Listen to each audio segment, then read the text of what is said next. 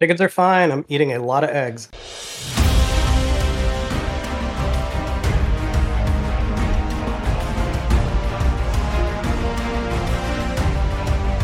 Fantastic Pixel Castle and Frogpants Studios presents Word on the Street with Greg Street and Scott Johnson.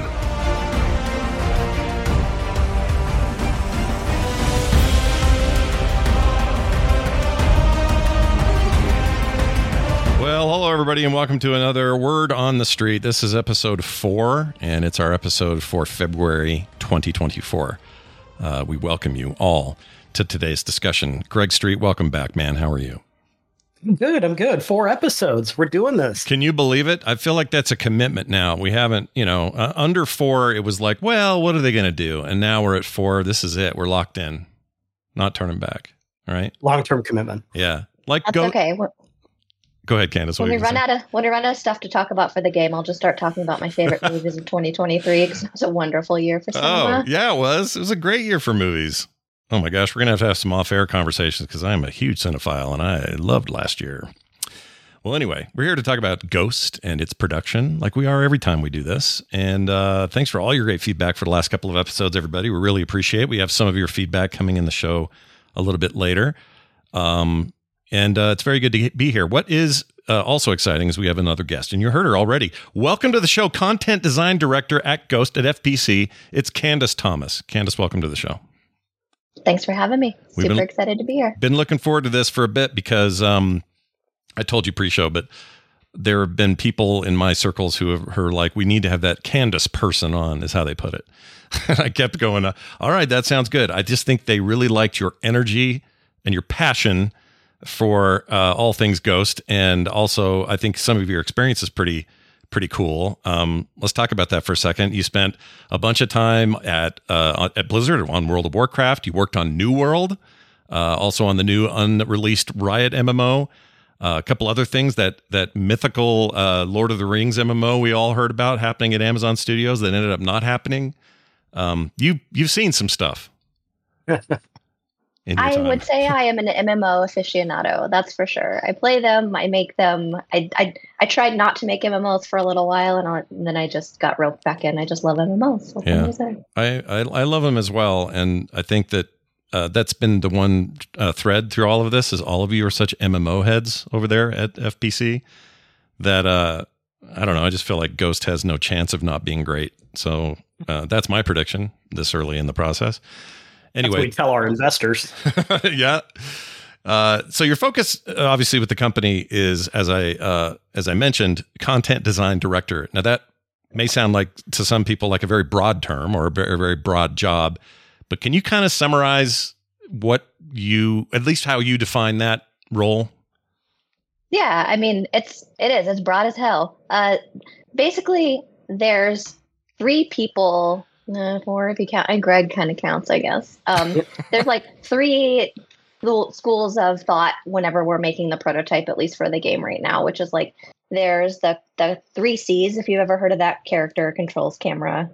Uh, also, you could like lump combat into that if you wanted to say like four C's, and that's um that's Brian. Y'all have already met Brian probably. Mm-hmm. Um, and then there's, I like to mention Ed because Ed's kind of like our UX design. That's going to be a lot of our like interface, our HUD. If you watched the last stream, it's a lot of our philosophy around mods, stuff like that.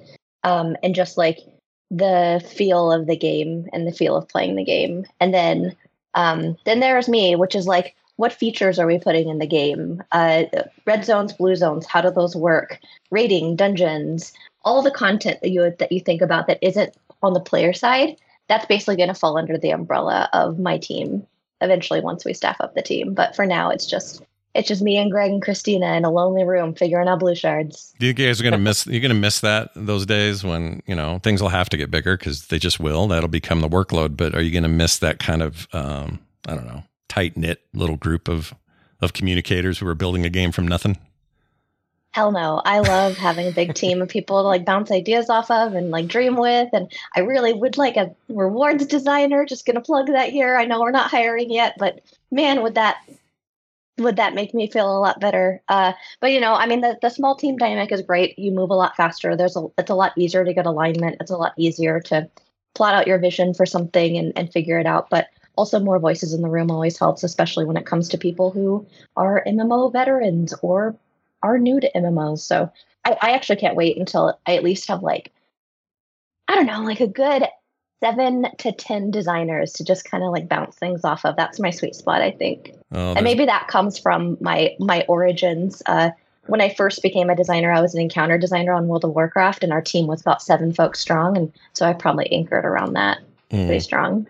Very nice. So let's talk for a second about blue zone, red zones. Um, it's come up a bunch, and in the AMA, you guys did a pretty good job of sort of explaining it. But I think there's been enough time and maybe enough new eyeballs on following Ghost as a project. They'd like to understand it a little more fundamentally.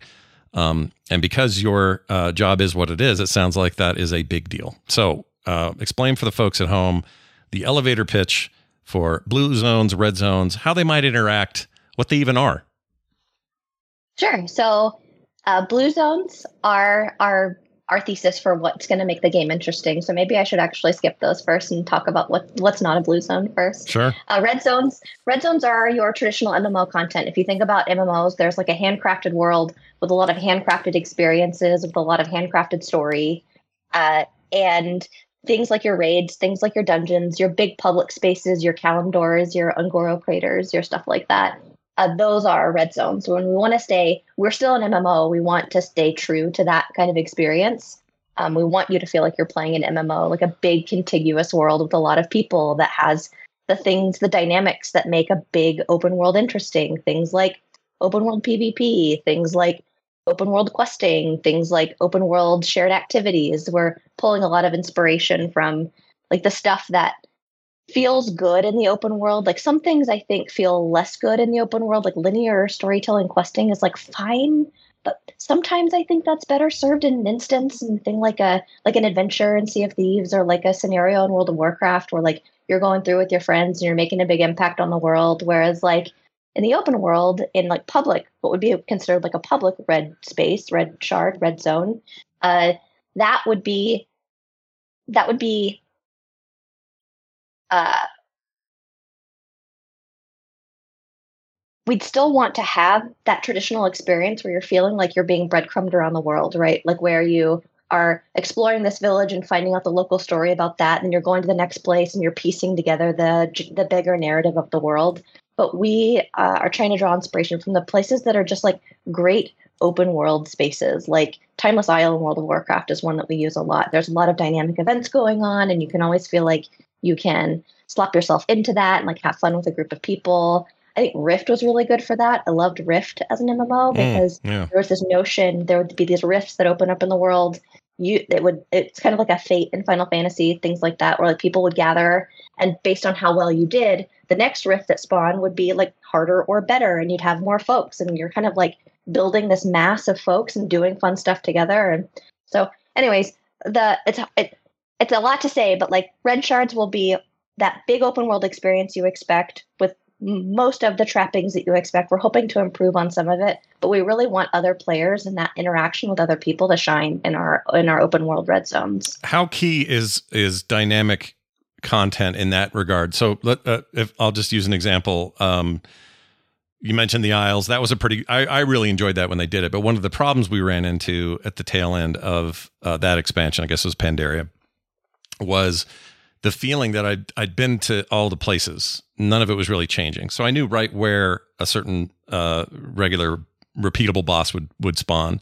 I knew where these caves led. I knew where that river was, and I knew where this place was. Like all of those things just became they were open and they were in a world, but that that world didn't feel like it changed much after that. And once you kind of knew the place, it just sort of felt like, well, this is like driving to work every day. I just kind of know where to go and what I have to do, and then I know how to drive back.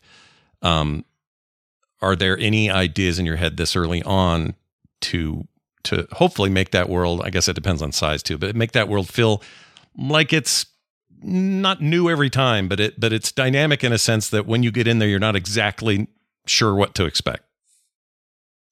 There's two things that come to mind when you talk about that. One is kind of like our shard structure and like the, the, the structure of our narrative, in that we have these in our narrative. There are like worlds that can blip in and out of existence. You can either like unite them with the city. There's like shards that are floating around that that I don't want to get like too much into the lore because we haven't kind of like reconciled a lot of that yet. But the the notion that the the red zones are ever changing. That that sometimes there will be zones that aren't there anymore, and sometimes there will be new zones that come in. Um, that's that's kind of there's like a long term dynamism there. But what you're talking about, that like freshness, that uniqueness, that variety, yeah. that's kind of not what we're indexing on for red zones. We want that familiarity. Some, mm. There's something really comforting about learning a zone, about um, you know knowing where all the POIs are and going back to that city that you saved and maybe like role playing there or having a good reason to visit it. There there is something that's like part of the traditional MMO formula that feels good about having those known spaces. However, that I mean that segues into what blue zones are and what blue zone superpower because we agree like that does feel like one of those things that we could bring to the genre to improve that like there is something new and there's always something new that you can you can explore you can find but that's probably not the strength of red zones in our game. Does that mm. sound about right to you greg? Yeah yeah totally. That we wanted to preserve part of the magic of MMOs, and that's where the red zones come in because we thought if we just have randomly generated zones all the time, maybe we lose too much of that that feeling of stepping into Silithus or Eastern Plaguelands or some end game zone where you kind of know what to expect and have an idea of what the other players are going to be doing. I mean, a lot of what yeah. I'm hearing, a lot of what I hear from this is, or at least my impressions from the AMA were a little bit like, okay, well, they're kind of talking about as uh, for blue zones, which we'll now get into, but the idea of it sort of being like instances were in early WoW, which at the time people forget how innovative that was. Um, you know, we were used to EverQuest where everything had a load screen and and you would have to, you know, if you were going to transition from one zone to another, it meant you were going to sit for 20 seconds with a with a nice piece of art and wait to get in there. And while that's still still true for instances, um, those other worlds would handle that with people waiting in line to get to content and trying to create an honor system where, well, you took down that boss. We're going to wait patiently in line here outside the cave. And then when you're done, we'll come in, wait for the spawn, then kill the thing. Um, how will, how will that feel uh, as you now sort of explain uh, blue zones in more detail? I just wanted to squeeze that in there, wedge that in there as a, as a thing, you know, as a player anyway. I'm curious how that is going to feel when you transition between these two things and how will I even notice? Right now we're thinking you you will notice because the, the gameplay rules will be different. Like in a blue zone, you kind of go with a set group. Randos aren't going to show up there unless they're invited. Whereas a red zone is more it's it's any player is out there. So right now we're thinking they feel very different if they're if they're islands out in the ocean, you're making a decision. I'm going to go to a blue island right now, or I'm going to go to a red island instead. And there'll be some type of transition, hopefully more interesting than an actual loading bar will like show your character journeying to the next shard or something. Right. Does that jive with what your plans are, Candace? Yeah, definitely. That's not going to be a contiguous, like no load screen eh, screen experience. One of the things we're trying to solve for right now in prototype is how do we get that load as short as possible because we want to make a world that's unique just for you on demand. But what is our technology capable of? How quickly can we get that? And so definitely won't be no load time. We're we're we're trying to get it around like the 10 second mark. And so that's like one of our big constraints whenever we come into prototyping is like what technology can we use to give you these explorable worlds and like what how varied can they really be and and and what are the axes for change can it be the terrain? Hopefully it can be the terrain. Likely it can be the terrain. Uh, but but also like what else what else are we are we giving you that's that's unique? Um, so that every time you, you you spin one up it's like it's fresh it's new. There's you get that sense of exploration and hopefully we give you a lot of interesting tools that make that exploration with your friends interesting. Mm. So, what will be the difference, just fundamentally, the difference between, say, transitioning from the open world, quote unquote, red zone, and to these group specific places? Let's call them wonderful, magical places. You know, blue zones, we can call them that on, on paper, but really that's what we want the player to feel like they're going into a, a cool new place. Is there really a difference between that and, say, loading into a dungeon and doing some sort of raid? Uh, is this more than just labeling this blue zones? when really it's just hey we're we're we're doing a 10 man raid this afternoon like what's the difference interesting um maybe i should harken back to like some of the stuff that we're trying to do that's the difference between red zones and blue zones because we do want it to feel like a very different experience within the same confines well within the confines of like the same game so an example could be this is a small one but like the kind of questing that you would do in a red zone is that traditional, like maybe you're getting breadcrumbed from place to place, very kind of like linear storytelling. Uh, Jo lost her necklace. She tells you she lost it at the river. So you go to the river and then you get to the river and there's a monster. And then I'm doing a really bad job of, of selling that I should be making this game. But then, okay, then you find the necklace and then you take it back, but joe's not there. Where did joe go? Oh no, she got trapped in the mine or something. And that kind of like linear experience, right? Mm. Um, and you'll be revisiting the same places. You'll be being breadcrumbed around from place to place. I feel like we're going to try to do less of that in a procedurally generated. I say procedurally generated, even though that's kind of like a it's kind of a bad word. We're not. I'm not sure if it's actually going to be like procedural, whether it's going to be combinatoric, but I'll just call it like I'll call it procedural, even though we, we kind of prefer the term like highly variable, Mm. just because we're not sure what that's going to look like. But imagine the difference between, I haven't said it yet, but the difference between the red zones and the blue zones is like red zones are handcrafted, it's the same every time.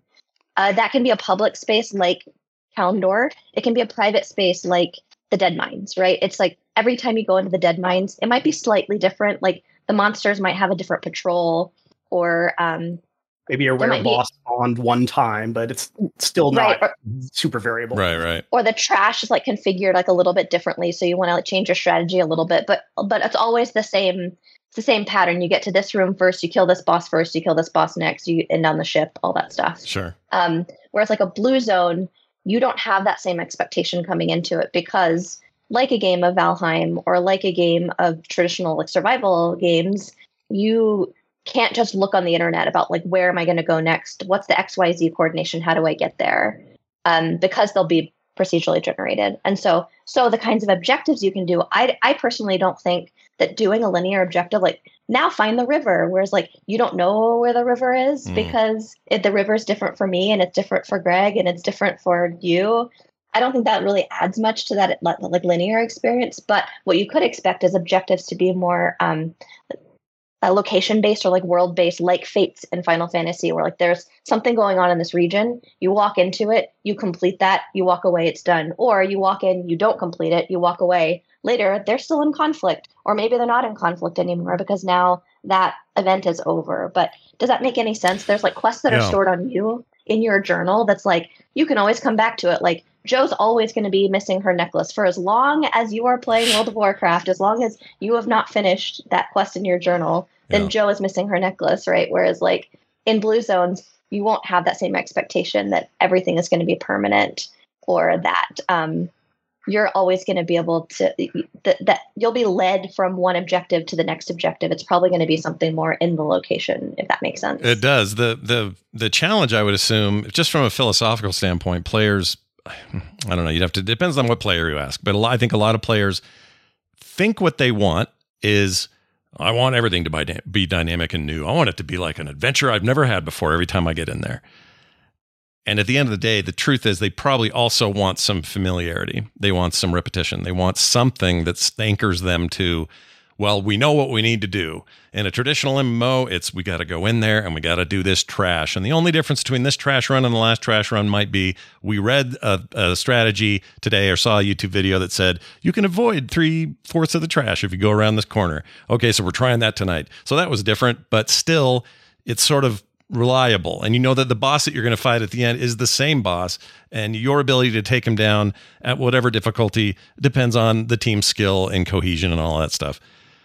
So everybody always wants dynamic content and then but they also kind of want familiarity. The one place i think it's always worked out pretty well it's a very different game but the diablo series is very strong at saying here is a procedurally generated dungeon. It is not the same when you come in here next time ever it's going to be laid out differently. It's mostly geographic, but but still, it's different enough that you don't memorize corridors and that sort of thing. And the monsters are random too. Yeah, exactly. That's another good point. Those are often random, and sometimes events within there are random. What you just described, Candace, sounds a bit more like that, which I'm all for, by the way, because I, I like that kind of experience. Um, but at the end of the day, how how do you make it so that it doesn't just boil down to well, it was a little different getting here, but at the end of the day, I I need this amulet because this is going to complete my set, so I'm fighting this boss and and I'm getting out of here. Like, how do you? Uh, uh, it's more, kind of philosophical, and obviously you're early in the game, so maybe this is appropriate to ask now. But how do you reconcile those those kinds of things?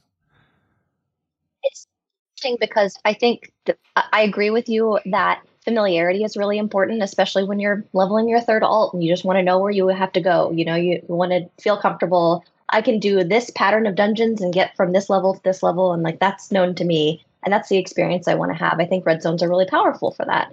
Um, blue zones, though, we're we're going to try to lean into the objectives that make exploration more fun. So, like, if you want to do exploration, then that's why the phil- the philosophy for those quests is like they're quests in the moment, they're quests in that area, they're quests that might come and go. The world might be dynamically changing even as you're there, and you might feel like, oh, I want to do this thing first and this thing second because if I do this thing second, maybe the druids will win versus the goblins. Like we're we're we're we're thinking about all of that, but also the gameplay loop can be quite different. And I don't know.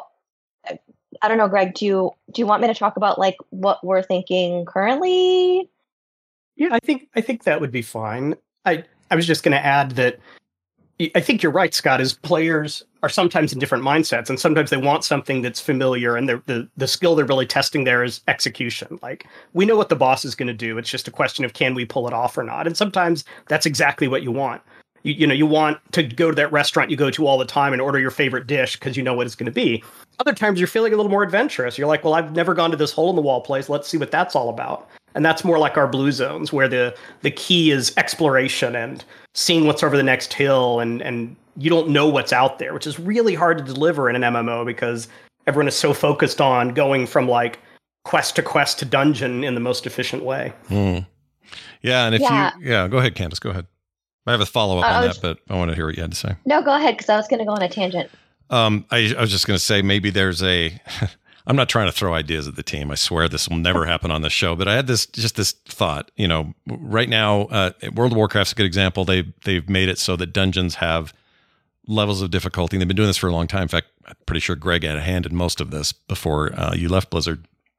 But going from normal to heroic to mythic, uh, mythic keystones, all this stuff is ways of making those experiences both repeatable and new from at least a difficulty standpoint um, you're changing up the mechanics a little bit so that people have to behave differently. Different affixes. Sort of now you have, I, I, forget all the affixes they have now. You have a affix that means all the mobs are poisonous, and so the experience is a little different. Right, and you've got to be, you know, there's there's extra, you know, gear checking happening at a higher level, and there's just the, you know, it just adds something to the familiar, but is still dynamic uh, in a way. It would be really cool I, I, would think that if on some sort of normal level, let's say I've I've gone to I don't know if it's a story driven thing or not, but whatever reason I've gone into this procedural experience uh, into a red zone, uh, sorry, blue zone. Uh, I got to keep my reds and blues right. Uh, I've gone in there to do my thing, and I can go do my thing, and we're done. We're out. But there's a way to say, I don't know if it's just simple as flipping a switch, but just for sake of saying it, we flip a switch that says, this time, uh, there's a chance his brother shows up in the fight, and now we have two bosses at the same time. Or there's a chance that there's a new hallway opened up that has got a ton of gold in it, but to get in there, we got to do blah blah blah. It sounds like maybe that's on the table here, Candace. Is that kind of? I, I'm not trying to say specifically this is what you're doing, but you're trying to create a feeling of I'm not just going to do the same thing. I'm going in to do the same thing, or I can it can be more than that. Or will they even have a choice? Is the player just going to have to go with whatever's in front of them?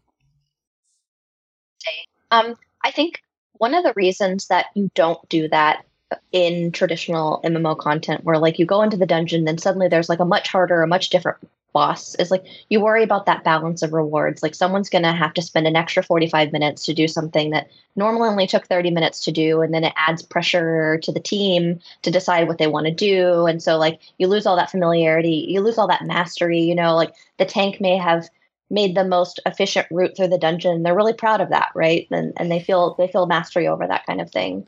Whereas like blue zones, that, that that's exactly what we're talking about for blue zones. We're talking about the combination. Like, so I'll start by saying you will see some of the same stuff in blue zones between blue zones. It's not not like an infinite variety churning device where you'll never see the same monster twice. You'll never run into the same enemy uh, twice. Right. That's just not the reality. Like we're not able to make a game that big. However, we're hoping that the combinatorics of the situations surrounded surrounding encountering that boss again. For example, um, if we have like enough like joyful traversal in the game that like maybe this time that you see this boss, he is on a ledge and that's really interesting because you're like diving off the cliff sometimes or you're pushing enemies off the cliff whereas like he's not always at, on a cliff sometimes uh, is, is a good example or um or yeah maybe next time you encounter that boss they remember that you encountered them and they remembered what you did and and how you bested them and so maybe they call in their friend and they're like hey um, kind of like in Hades, whenever you kill the same monster again, they're like, you know, maybe it's a different monster the next time, or they just have that memory of like, oh, I remember you. Um, that's that's some of the stuff we're talking about, but also just like the the fact that there are like kind of infinite combinatorics there we're hoping we'll keep that fresh. So, for example, if you were to, as a content designer for a Red Zone MMO, for like a handcrafted MMO, oh. you would have to create a, let's say you wanted to give players a lot of different ways to approach a boss encounter. You want to say, the boss is in this big hut and um, I want you to be able to like kite things. So I need to make a big enough open space for you to be able to kite things and like CC things. Um, but I also want to make it possible for you to like open with rolling a boulder down a hill nearby and then taking out some of the ads. And then I also want you to be able to sneak into the back of the hut and try to, you know, stealth sap some things. Like you you need to handcraft all of these these combinatoric things, right? I don't want to say combinatoric, but all of these different approaches, sure, right? Sure. And so, as a content like designer, anticipate anything the players might want to do and build it ahead of time, right? And build it ahead of time. And you don't really have enough at bats with that content. You're only making six or seven boss fights to make that a varied experience where there's wrong answers. Like you either have to make the the hut where like everyone can access the back so that you can sap the monsters and you can CC them, or you have to put a convenient trap next to every boss fight to make sure that there's always like enough chances for you to use those kind of things. But like in a procedurally generated world, what's interesting is sometimes you'll have those things available to you because they will be generated next to like the circumstance of where the boss is, where these in- interesting traps are, where these openings and, and entrances and exits are. That like you're going to see a lot of that variety, and hopefully that makes those toolkits feel even more special. Like, oh, I can't always just roll the boulder, so that's not always the right answer. But I know I noticed that as a player, I'm going to try to roll the boulder this time. And so it's kind of like a really shitty way to describe why I think that blue zones are, are really powerful for yeah. variety. But it's just kind of like as a handcrafted content designer, you don't get the at bats. You don't get enough content to give people enough variety. And so we're hoping to to get that in our game where like there's there's obviously the right answer sometimes, but that uh, that answer is not always available to you. Yeah. If that makes sense. You are speaking my language because I I'll admit, as someone who did a lot of raiding in the past, I really don't like raiding anymore. And the reason I don't like it that much is because it is so rote. There's the initial yeah. thing, but a lot of times they're making us go to YouTube and check everything out before we can get into the raid. And we kind of seen it now, and now we just got to do the dance. And that's fine. And, you know, I do like to go in WoW, I'll go through LFR every time there's a new wing because I just want to see it and then I'm good. And um, I think that's a good thing that they gave people. Again, I think another Greg contribution back back in the day. That continues to be the gift that keeps giving. But you're speaking my language. You're kind of describing what I would call those recent uh, Hitman games in a way. Now they're a little more sandboxy, right? It's like, well, I could throw this onion at his head, or I could shoot him, or I could run this way, or I could fall off. You know, there's a billion choices that you can make in any given situation. But you do have the construct that I'm in this building, and I have these tools available in different places and I can approach from the back or the front. That that sounds kind of like what you're describing, and that would bring me back into raiding hardcore. Not just raiding, but just group content where we need to rely on each other a lot more than what is currently on offer. And I think it's because of what you're describing this this multiple entry point, multiple possibilities. Uh, and when, usually, when you provide enough of those multiple possibilities, the player will also find additional ones on top of it or combinations of those possibilities that make for some pretty crazy moments that change things up and maybe cause you guys to have to patch it. you know, I don't know. But um but that's really interesting to me. Uh I don't want to lose track of a term you just used though. You said joyful traversal. Mm. And I love that term um because my favorite games, especially big sprawling RPGs, single player, multiplayer doesn't matter. The ones that I love the most are the ones that are giving me the best experience while I'm working my way through that world and not feeling bogged down or slowed down or stopped or or whatever. Uh, think of it as uh, the freedom I feel with Mario and me getting stuck, uh, coming to an abrupt stop with with Sonic. It's kind of like that. Like I don't want to have stops. I want to have a feeling this world is fun to be in, and also, you know, I'll get more to the Hitman thing in a minute because I think there's some D and D inspiration here. But let's talk just for a second about a joyful traversal. How important is that? And what are what? Give me some examples of what you're doing to make that part of the game joyful. Just getting around in it.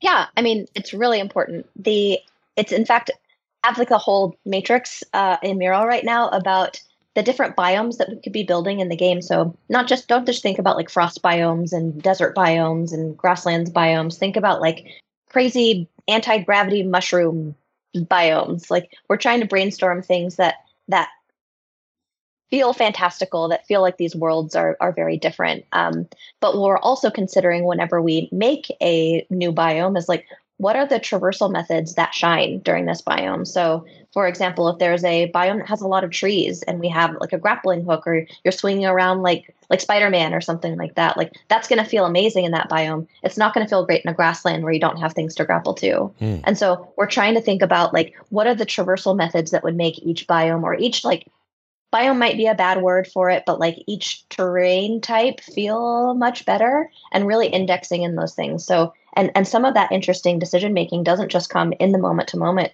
It comes in the investment in the world. And so if you think about blue zones as something you're just investing time in and i don't we said this before but i haven't said it yet um, in this podcast so i'll say like the idea behind a blue zone is that you can complete them right? That it's not something you don't have one blue zone that you have open for the entire expansion and that's the only blue zone that you play you might have one blue zone that you like to put your your home in or your guild house in or something and say like this is the world that's all mine and I want to put my house here. But the idea behind blue zones is that you're going to want to be doing a lot of them and completing them. Mm. and so um, the idea is that there's an interesting tension then in how much you invest in each blue zone how much infrastructure you invest in. Can you build roads between two things to make it faster to bring your ore back to your outpost?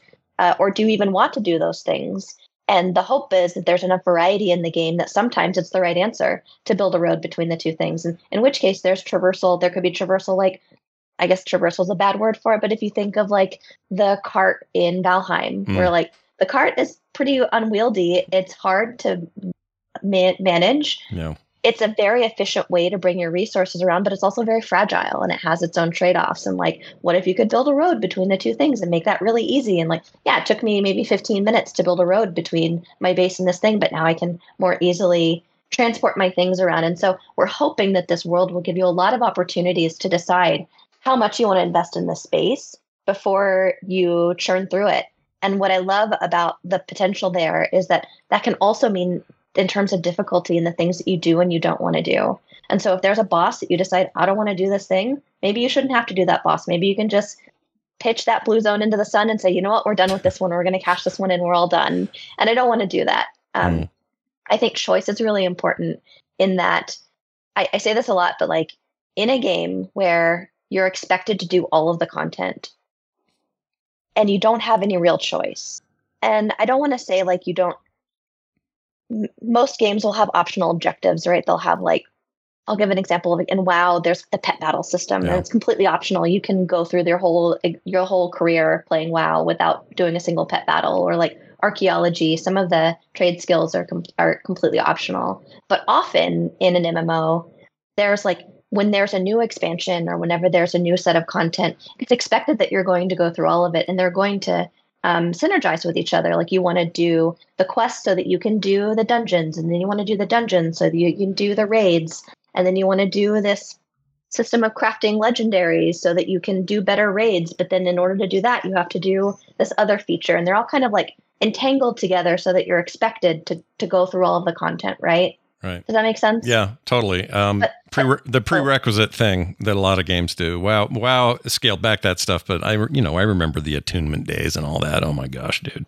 it's a lot. Yeah, pre- prerequisites, but also just kind of like that synergy between all of the content to make sure that you're doing all of it. Sure. And what that does, though, for a game, in my experience, is it makes the game feel too big in the sense that when you're an, an, approaching player and you're saying, I want to play this new expansion, it's like, well, you have to know how to do your dailies here, and then you have to know how to get your weekly resource there, and then you have to do this dungeon every week because you're just leaving, or this raid every week, or else you're leaving loot on the table.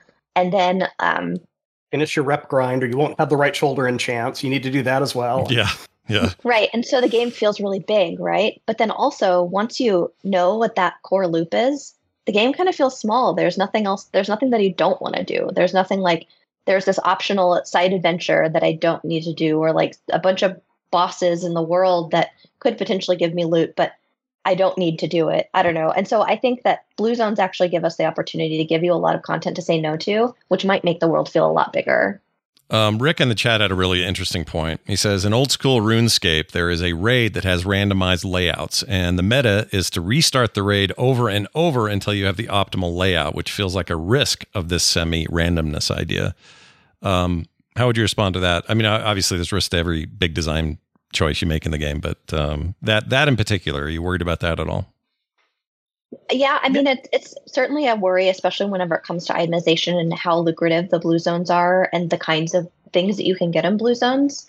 Um, but I, I, hear what you're saying there. I, I remember there's also sometimes when raids have that kind of that kind of um, variance. I remember there was a raid once in World of Warcraft where like the boss would either start on the left or the right zone mm. part of the zone. And so you would walk in and you would wipe until the boss was on the left side because it was slightly more optimal for the boss to be on the left side.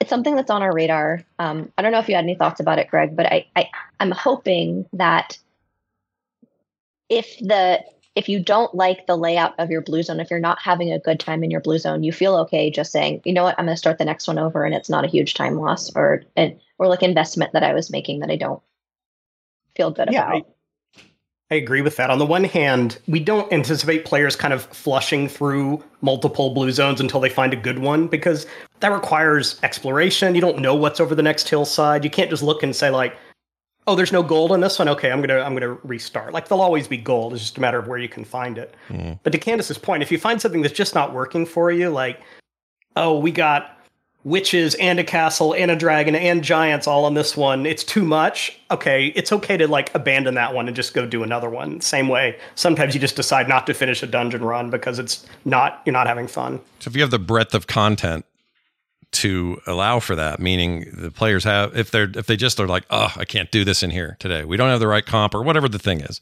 Yeah. To be able to say kind of resign and say, "Well, there's always this and you got like a list of 20 other things they could go do and they're just as excited about. I mean, that seems like the, the, the kicker, right? If you can do that, then it isn't just, well, this is the only raid there is. And if we're quitting tonight, well, I guess I'll see you guys next Wednesday. You know, like right. that's that's very defeating.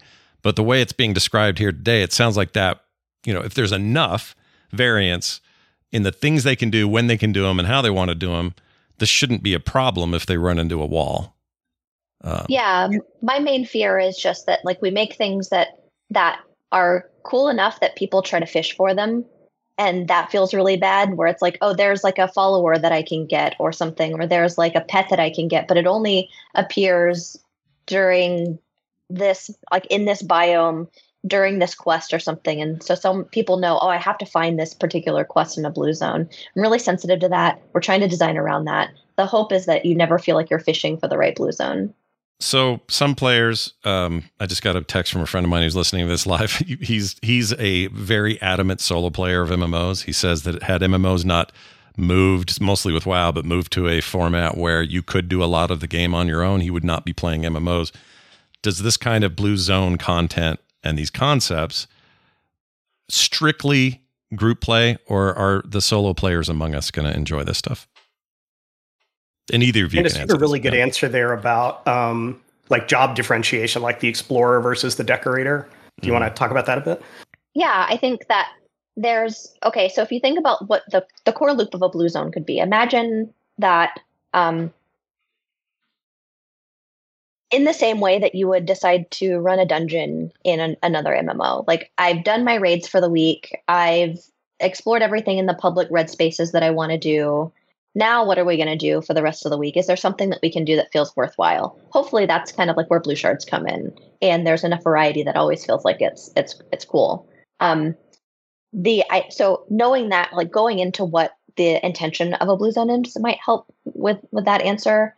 Um because you shouldn't need to have a synchronous raid party to open a blue shard and want to do things. You should feel like you're empowered to do a lot of things, in, including complete the entire blue zone by yourself if you want to. So imagine that there's an objective. So if you if you imagine the core loop of a blue zone, one of the like narrative focused blue shards could be um, it's a world and you have to decide the fate of the world whether you want to unite the shard with the city and help it out otherwise it might like fade into exist into non-existence you might want to decide like no this shard actually isn't worth saving we should destroy it or you might decide i don't want to do the shard at all i want to leave. Another option could be like i love the shard so much i want to make it my home shard. Um, but the the notion of going into this is like this thing is completable. There are a set of objectives that i can do. Hopefully i don't feel like i have to do all of the objectives. There's like one key objective which could be like uniting it with the city or destroying it or something like that and that would take some amount of hours for you to do yourself.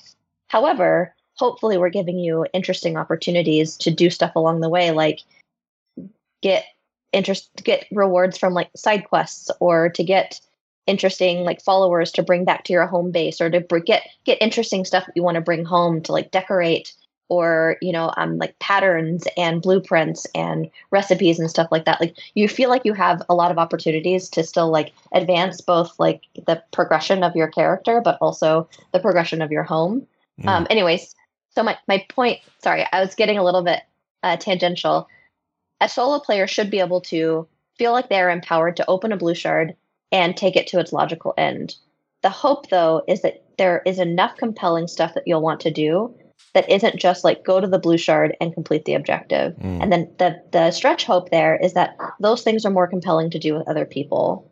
Um, so we talked about having roles in the game that weren't just traditional tank healer DPS roles. So example being um, a blue shard opens up. It could be quite large.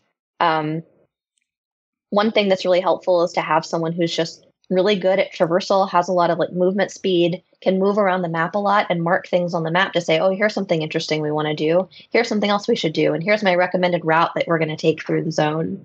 And then um, when someone else joins, they can say, like, oh, all this stuff has been revealed to me. That's really nice. Um, we're hoping that there's some people who really enjoy that investment in the zone, like I was telling you about, the people that like to build the infrastructure, the roads, the people who, let's say that um, let's say that uh, one one of the constraints we're thinking about putting on blue zones is like kind of like an extraction shooter, like limiting the amount of stuff you can take out of that blue shard to your home blue shard or to your inventory mm. in the main city, stuff like that. And so there's an interesting tension there between like, do I just want to, let's say there's carrot seeds or something. Do I just want to take 25 carrot seeds knowing maybe I can't take more than 25 items off of this planet? It won't be 25, but but for my for sake of argument or do i want to like build a plot of land and make high quality carrots and then convert that into carrot soup and then en- enchant that carrot soup so i can take like one really good item out of this thing instead of 25 ingredients out of this thing mm. and so hmm. the, the hope there is there's like an interesting tension there um, and so getting back to answering your question hopefully that's just like a lot of investment that you'll want to put in the world and maybe and you can do it all of your all by yourself but it's really nice to have that person who's like i'm going to go get a bunch of stuff and i'm going to organize our bags or i'm going to be the person who does a lot of the, the combining like you can go get a lot of the ingredients and as long as you bring it back to the house i'll get log in once a day and i'll combine it for us as long as we have like a laundry list of the things that we're trying to achieve and then like it's kind of like a consensus between players like are we ready to to finish this blue shard? Do we want to start our next blue shard? Um, but ultimately, the owner of the the blue shard would, or the owner of like whoever like launched the instance would have the ultimate control over where it goes and, and what happens. And so, oh, it's a long way to say like yes, you can complete it by yourself, but hopefully, we've made enough compelling systems that you want to have friends around. There's kind of I'd say there's there's two ways to play solo. One is you just want a solo game experience. You just want to play like Skyrim or Baldur's Gate, and you don't want other players at all. You could play Ghost that way. Like we're not going to kick you out. It's just probably not going to be as you know as fun or or certainly as efficient as having a group. Another way to play solo is you have friends, but you just can't commit to like a regular raid schedule, or you have to play at funny times that's fine. You can play with the group like asynchronously and you can make progress when they're not online and you're still all like chatting about it the next day, but you don't have to worry about, okay, everyone log on at 8 p.m. because that's when we're going to start playing. So hopefully that kind of player we can cater really well to. Oh, that's interesting. Um, also, what I'm hearing is confirmed uh, advanced carrot farming and maybe a rabbit based race. Is that what I'm getting out of all this? We're gonna we're gonna farm some carrots and uh, that's the game. Uh, no, I, I like the idea that I can do a lot of things alone as a player. Um, but I also like the idea that this is, I mean, you just, Greg, you just described my schedule. This is, this is how I have to play these kinds of games now. It's a, well, we'll get together when we can, but if we can't, is someone working on this? So we'll have those that night. Is someone else doing this yeah. other thing? It, it sounds like that's the kind of arrangement you're talking about. And I think that probably works pretty well, especially for players who've been doing this for a while and now they're in the point of their lives where they can't just play 10 hours straight every day and you know what I mean? Like, right. Gotta, but you could log on and say, "Hey, I found us a bunch of wood, and I reorganized our our our boxes, or I went and found where the next quest is going to start." So when you guys are online, you can do that, even though we couldn't like do it together at the same time. We're still contributing. So my yeah, friend, it, it, oh no, go ahead. Go I was ahead. Say, it could also look like I'm a great alchemist and I have a character that has all these rare recipes, and I'm going to bless your shard by coming in and taking your ingredients and combining them into these potions that you wouldn't otherwise have. Um, I think that those dynamics are things that have kind of fallen out of the way by the wayside in MMOs for the sake of for the sake of quality of life. Whenever someone feels like, oh, I need to make 16 different potions because there's 16 potion slots. There was a time where um, I'm picking on World of Warcraft, but understand that I love it deeply. I worked on it for 14 years, hardcore player. One of the things that happened though was it felt very arduous to get ready for a raid. There were like five different potions you could have. Flasks would would fade whenever you would die. There was just so much preparation that you could do that um, people felt like it was mandatory to do, and so the systems would get kind of pared down. So potions turned into a battle elixir and a guardian elixir, and you could only have one of each. Mm. what that kind of did was like remove a, the job of the person who just like to make up a bunch of different potions, and it also removed the how uh, special it feels to get the potion that's not like the best potion for this class. Um, and that's sort of the kind of thing we want to harken back to. We want to have communities where there's a, a breadth of things that people can bring to the game um, without kind of like quality of lifing out the need to have other people play with you. Mm. Though uh, the thing that I also wanted to underline was like that doesn't mean that the solo player can do everything in blue shards. Right. There will be bosses that you'll run into that you're like, this is going to take ten people, and I can't do it myself, and that's okay because you won't need to kill that ten person boss just to complete the shard. That's just one of those joyful things that you'll find that you hope you can complete, and that's like that tension of like time investment in the blue shard before you you ditch it and you start over or you turn it in and you cash in um, in our model. Does does that also translate to um, just kind of leading from what you said about potions and the person who used to provide those and their job being diminished? Um, if there's anything I miss about World of Warcraft in raiding, it's that it used to be every class brought something cool for everyone, and that usually meant a buff of some sort. Um, you know, and some classes still do, obviously, and priests are very good at certain things and that sort of thing. But, you know, hunters used to have stuff that would benefit everyone during the fight. Don't really have that so much anymore. Um, even their presence sometimes would just make people run faster, and they kind of got yeah. rid of a lot of those things. Greg, do you do you see class abilities, uh, which I know today's not really about that, but is the, that philosophy seems like it would maybe lead into that as well? We're hoping so. Part of the design is by having a lot of different classes that you will author this concept we've been talking about like of, of, experimentation and deciding which way you're going to approach something should apply to classes as well where you say well we don't have a hunter with us today but we have this archer character that can do similar things. So how are we to how are we going to approach the fight differently? Or we have a different buff than we were expecting because we don't have the guy that brings like plus 5% shadow damage, but we have a different buff instead. Right. And again, we're hoping it's the combinatorics of all of those different classes that helps to make it make it interesting to when you're fighting bosses a different way, you're exploring a different way just because you have a different mix with you. I got to start using the word combinatorics more often in my life. It's really it's awesome. a useful word because we talked to, like Candace said, we used to talk a lot about procedural generation, and I think that led players to think, oh, you're making like No Man's Sky where every world is completely random. Yeah. And really, in some ways, it's more of a roguelike where there are there's a chance of X and there's a chance of Y, and then when X and Y occur together, that's a totally different experience. Hmm. So that's why I was saying maybe your blue zone will have witches, maybe your blue zone will have a castle, maybe it'll have a witches and a castle, maybe the witches will live in the castle, and all of that starts to mean that you've seen a castle before, but you haven't seen it in this circumstance. Yeah. And once again, disclaimer when we bring up witches or uh, carrots, we're not, there's nothing confirmed. It's not canon yet. All right. I'm not saying you're going to get to be a witch. Uh, we got a message here at our uh, text line 801 471 0462.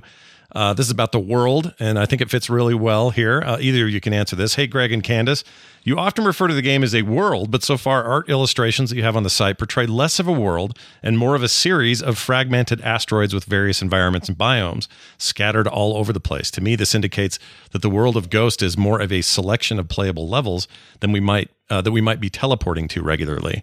Uh, why does the art style seem so fragmented in this way? And can you elaborate on this concept and what you mean when you say world?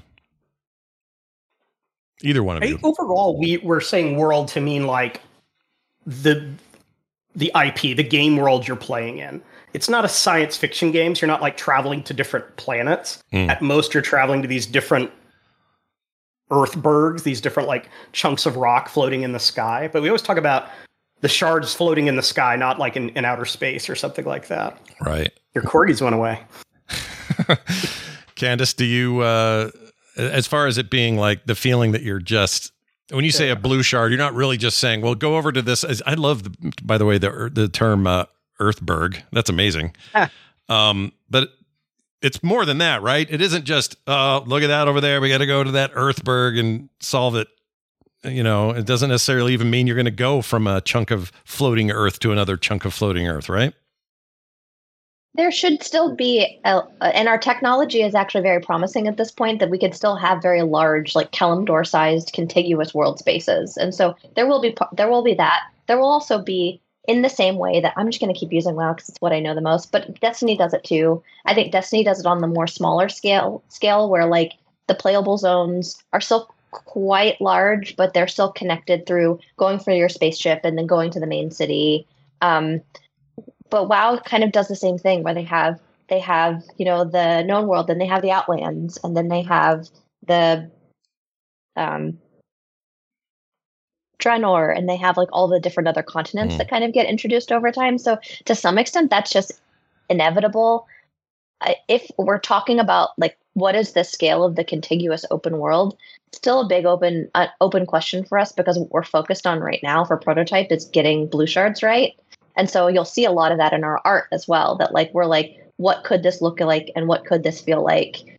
Um, what is the blue shard experience? How big are blue shards? And it's like really top of mind. And so that's where a lot of our, our art comes from too. But eventually we will be creating our large contiguous world that you don't zone to get between the areas of and still reconciling that with so how does it feel to have bits of that world change over time like is it is it that they're if you think about like if you think about Eastern Kingdoms like does that mean that Redridge is just gone sometimes and then that something there will be sometimes there will be something new instead of Redridge? Like we still don't know the answer to that question because a lot of it is also like what is our technology capable of? But i can say like with i can say with confidence that we do want to have still like one large contiguous open world that at the center of it are is the big city or the cities of the game as the as the game grows Um, as would be expected, the game will feature lots of progression in various kinds, uh, you know, just base leveling and possibly other systems. Uh, we got a question about Ghost and its project, uh, progression system as it relates to this. And uh, Greg, I think I'll throw this to you because I have a, a little bit to add on to it. This is an anonymous listener who said, What are the t- uh, team's thoughts on traditional linear leveling in MMOs, hitting levels to unlock things and set orders, etc.? How do you see progression systems like leveling interfacing with your shard system? And the mention of seasons is progression a space you wish to innovate in? And I would add to that, how important is it to you to have this this thing that WoW does where when they put out a new expansion, and even with the original game, it was designed so that you start that content at the level that you're at. And hopefully not always maybe a little short maybe a little shy this happens you know here and there. But for the most part you are going to hit those 10 levels in Dragonflight when you've kind of completed quote unquote the expansion story content before you before it opens up and you're doing world quests and all of that. So i would add to this question is it important that you guys have that that stuff feels like it's locked into how long you played it? In other words well i played for 60 levels. That's exactly how much world there is until i get to this in-game blue shard stuff that i'll be doing until the next big content release. If all of that made any sense. Yeah yeah it made sense. I mean to to kind of answer them in order we will have like power progression. We think that is a satisfying part of playing an rpg and an mmo is you you you get better gear, the numbers go up, you get a new character level, you unlock a new ability. Like we'll have all of that. It won't be as linear as as a game like World of Warcraft, where you kind of go from zone one to zone two, and then maybe you have a choice of zone three or four. Um, the blue shards really come in here because you could just run blue shards to level if you want to, mm. and we think that's also why making alts will be fun, and that's why if you join the game late after the third or fourth expansion, you can still just like do blue shards and level up that way. You don't have to kind of like repeat the story over and over. Oh, I really like that idea a lot. yeah, I mean, and I think to add to that, some places where we could innovate that makes blue shards feel really cool is um, the kind of like narrative storytelling or narrative progression mattering. So, for example, um, if you complete a certain part of the main story, maybe you can start rolling blue shards that have these new races that are unlocked, or this new. Now that you've completed this part of the story, if you see this character in your blue shards, they're different in some kind of way, and so you feel that that progression of the main story it reflected in the blue shards in some way. Interesting. So um, we have another one in the chat. Let's see, where is it here? Uh, oh, I lost it. I don't know where it went. So I'll move on to this one. Oh, all right. I'm going to play this call. This is interesting. It doesn't have so much to do with blue shards, red shards, or any of that, but it does have to do with maybe what you're doing while all your friends are running blue shards, or maybe you're running blue shards, and maybe what your friends are doing back home. Uh, this is Adam12 with a question about that. Let's check it out. Hey, it's Adam12 from chat. Question about potential roles in this new game. Uh, any thoughts to a social only class, something that wouldn't be designed for combat? Say something akin to entertainer from Star Wars Galaxies. You know, a role that would provide an endgame buff that was useful to players, but yet provided a way for players to interact and socialize. Just a thought, something I hope you'll consider. Bye. Yeah, Galaxy is a good example of this. Final Fantasy is a good example, although I don't know, it seems like there's a lot of versatility in newer games when it comes to this. You're not just being a social character, but what what options are you hoping to give? I mean, without specifics, obviously, we're a little early on this, but can people just be a social class, Greg, in this game? So, two ways to answer that. One is we want to have lots of different classes, and that gives us the flexibility to explore kind of niche roles and, and different ways of expressing yourself. It doesn't just have to be there are six tanks in the game, pick which one you want, and there are six healers over here. Right. That's something we've talked about that's even kind of crazier than that is the idea of maybe there's a lumberjack class. The lumberjack chops wood down really well, so you want to bust out your lumberjack when you're going to do a lot of wood chopping. Um, I it's easy it. to take that into a bad space and say well, every time I stumble upon a mine, I have to switch to my miner class, and every time I want to buff someone, I have to switch to my buffer class. That doesn't sound fun. So we wouldn't want it. We wouldn't want the gameplay to be I'm constantly having to switch classes all the time, but more that there are some interesting things we could explore without the expectation. Because more than likely, lots of players are going to have many alts and not just like one character, which is the only one they play. Well, Candace, you're a big MMO player. How do you want that to be? And and is that even interesting to you as a as a player to play a class that's mostly, you know, social or, you know, a dancer somewhere or somebody who does something that completely uncombat related? I think for my opinion of that is that it is really cool to have soft roles. And we were kind of talking about that before where you have the tools like hopefully we're giving players enough tools in the toolkit that like I'll give you an example of one that I would love to see in the game is like a cartographer. you're not the class cartographer, you don't have cartographer abilities, but I'm someone who is really I'm really invested in getting this progression for like cartography or something like that. So I have different things I can put on the map. I can I have different tools that are available to me because I've progressed this kind of thing. Um, and I'm I'm getting better at this role in my group, which is like whenever we spin up a new blue shard, I'm really good at coming in and setting what the map looks like and giving us our our our destination points and stuff like that. Um, I don't know if like if they all need a progression path. Like I don't think like organizing a house needs a progression path, but certainly decorating would probably have its own progression path, its own like I'm the person that really likes to build houses and I'm really good at that and I have a lot of tools for it. And also like maybe I can suspend that house to a blueprint and then give that blueprint to someone else so they can build the same house. And like so that's kind of where I think about it. I don't think of it so much as like the strictly I'm a level I, seven I, decorator now, or yeah. And I, I personally, uh, we're hoping to give a lot of like soft roles in that way that some even do have progression paths. Maybe anyone could do it, like organizing. But I don't, what I don't like the idea of is that there's a class that I can spend a lot of time in, and there's a lot of the game is now closed to me because I don't have enough combat ability, or I want, I don't get to, um, but that's just that's just what I'm thinking now. I mean, I the the the parallels of having like the botanist class and stuff like that in Final Fantasy is really interesting. I just wouldn't want to make sure that like if we were to have a social only class, I would want to make sure that we're not trying to just like slam in a couple of combat abilities to make it minimally viable, you know? Like yeah. if anything I would want to lean into like no, this is actually only social and it doesn't even have like any real combat abilities but I could do things like an example that's just coming off the top of my head now is like an earth shaper or something like I'm really mm. good because I can like manipulate the terrain in ways that other people can't it kind of like in Deep Rock Galactic, there's like the person that can build platforms, mm, yeah. and that's like really, really compelling and really amazing uh, as part of like a group synergy. But yeah. maybe they shouldn't also be strong at combat or something like that. And so I don't know. I I, I just wouldn't want to do the minimum viable, homogenous. Now this person has to be viable in raids or has to be able to even like I guess they have to be able to defend themselves, but it's a, it's a hard problem. Sorry. Yeah. No, yeah. I I like I like that you brought up Deep Rock Galactic. I love that game, and part of the reason I love it is it actually does this thing we talked about earlier really well. You can play it solo.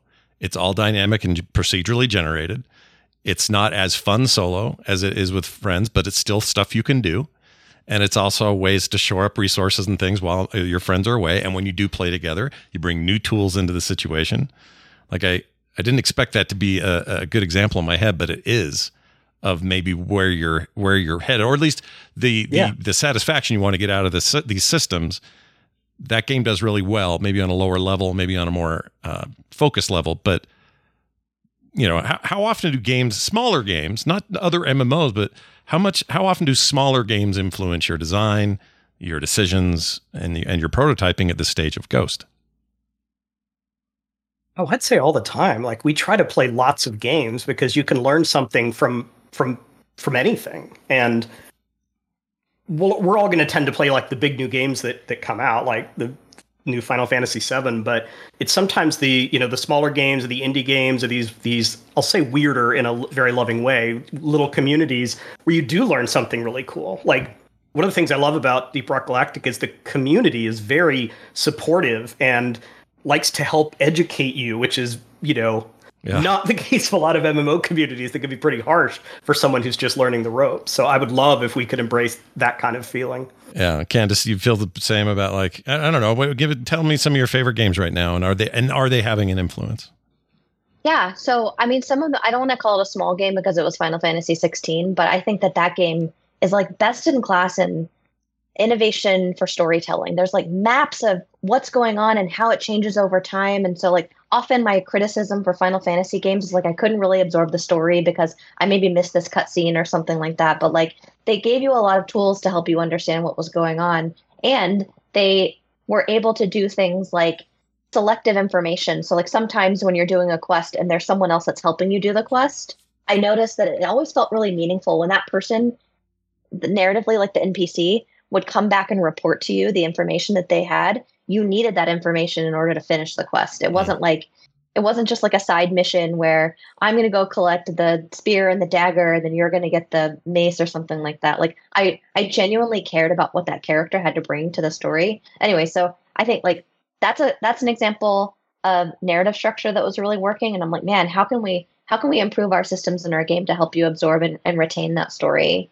Um, I actually have just finished playing this game Arise. Mm. Uh, it was like it was mm-hmm. like three dollars on sale, and I had a I had five hours. Like what's and I think that that game was like a really good lesson in telling story without words.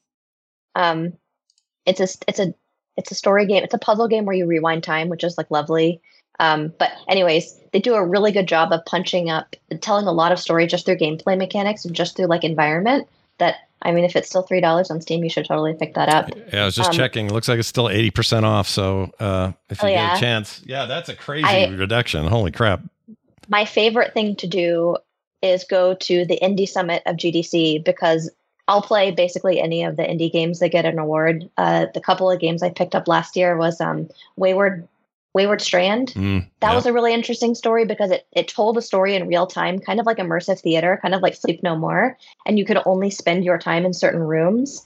And the story was really heartfelt and it was really cute. And it, it taught me a lot about it's okay to miss out on some things um, and how to structure a narrative so that if you miss out on that part, it still leaves you wondering, but you don't feel like you can't absorb the whole story. Did like a really good job of that. Or um, I played a Not for Broadcast, which is not anything close to what an MMO is, yeah. or even like an RPG or a linear game. But what was really interesting was um, this game, Not for Broadcast, it's like set in the 90s, and you are a person who is supposed to be um, editing the news in real time. So the news is playing, and you have to like run ads sometimes, but sometimes you have to bleep people because they're saying swear words. And sometimes you get to control the narrative. Sometimes you get to decide if they're going to talk about this politician, which image comes up. Are you mm. going to like give them the scholarly look or are you going to give them like the embarrassing look?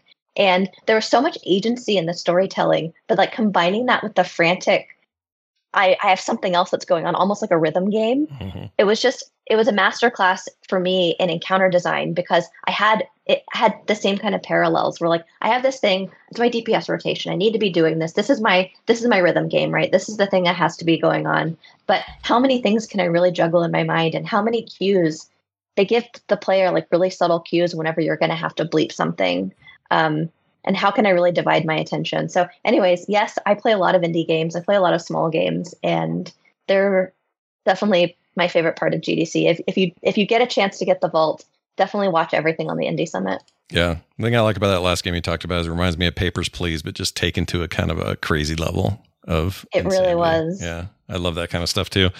Um, well, that brings us to the close of our fourth episode, and I really hope people got out of it what I did today, which is a way better understanding of how the sharding system will work and its uh, you know basic design concepts. Um, we got some real cool stuff coming up for future episodes as well. But uh, we want to make sure to thank uh, our guest today. Of course, Candace, thank you so much for being here. And yes, Gre- thanks for having me. I had a lot of fun. Greg, having you on as always. I mean, how are the chickens? We, we forgot to check in. The chickens are fine. Everything's good. Chickens are fine. I'm eating a lot of eggs. well, good because they're good for you. It turns out we're we're back on the train of eggs are good for you for now. So eggs enjoy them. For you, who knew? Yeah, for a while there we weren't sure. Anyway, uh, I want people to be make sure they get all the right info. FantasticPixelCastle.com for all things Ghost. If you want to follow what's happening over there, please do. Uh, frogpants.com slash street for all things this podcast. And you can check out the video archive as well as the podcast version of the show anywhere you get your shows. And if you'd like to text us or use that same number as a voicemail line, you can do it 801 471 0462. We'll see you next time.